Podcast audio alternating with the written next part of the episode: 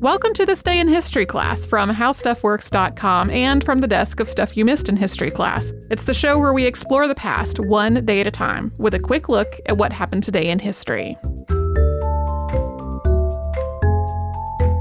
Hello and welcome to the podcast. I'm Tracy V. Wilson and it's September tenth. Sir Alec Jeffreys discovered D N A fingerprinting on this day in nineteen eighty-four, completely by accident. Jeffreys had been inquisitive and really interested in science from a very early age. Some of his favorite toys, in quotation marks, when he was a child were a microscope and a chemistry set. This was back in a time when chemistry sets were a lot more involved than they tend to be when given to children today. He earned a B A in biochemistry from Oxford in nineteen seventy-two and a P H D in genetics also from Oxford. In nineteen eighty-four, he was studying the way inherited diseases and conditions are passed down through families. As part of this work, he found a short stretch of D N A that was repeated across different chromosomes in one sample. And he had a hypothesis. Maybe this little repeated length of D N A was unique to a particular individual. So he extracted some D N A from both people and animals.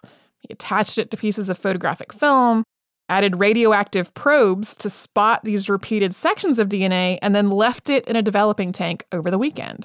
When he got back to work on Monday, September the tenth, he pulled this film out of the developer. And his first thought was that he had a completely unusable mess. It wasn't what he had been trying to make at all. It was this jumble of bars and blobs. But then as he looked at it a little more, he realized what he was seeing. Each person and animal whose D N A he had used in this experiment, they had a unique pattern of bars and blobs. It was like a barcode that could accurately identify who that D N A had come from. And to take it a step further, people in the same family had similar but still unique patterns. He discovered this at about five minutes past nine in the morning. It was pretty much first thing in the day.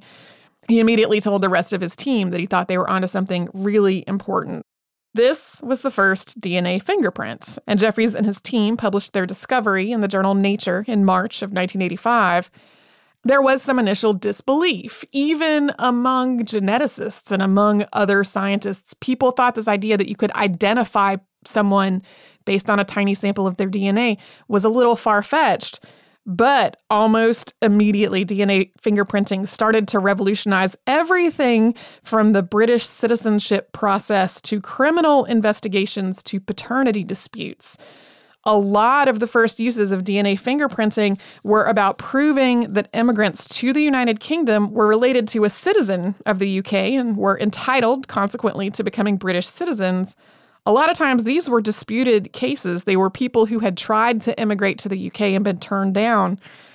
The first use of D N A fingerprinting in a criminal case was in the murders of Linda Mann and Dawn Ashworth. D N A fingerprinting was first used to establish that they had been murdered by the same culprit, and then it was used to confirm the identity of that culprit, a man named Colin Pitchfork. Since then, D N A fingerprinting has become a major part of criminal investigations, both to identify suspects and to exonerate people who are wrongfully convicted. It has, of course, also raised a lot of questions about ethics and privacy. This was a massive change in the ability to identify people based on things that you might be able to gather from them covertly. D N A fingerprinting has also been used to identify the remains of historical figures, people of historical note or even infamy.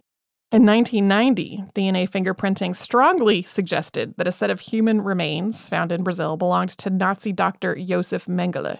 It's also been used to confirm the identities of remains believed to be the Romanov family. Jeffreys earned a knighthood for his work in nineteen ninety-four. In twenty fourteen, he was awarded the Copley Medal of the Royal Society, and he's earned numerous other awards as well. Thanks to Eve's Jeffcoat for her research work on today's episode and to Tari Harrison for all her audio work on this podcast. You can subscribe to This Day in History Class on Apple Podcasts, Google Podcasts, and wherever else you get podcasts. And you can tune in tomorrow for an address on sisterhood and brotherhood.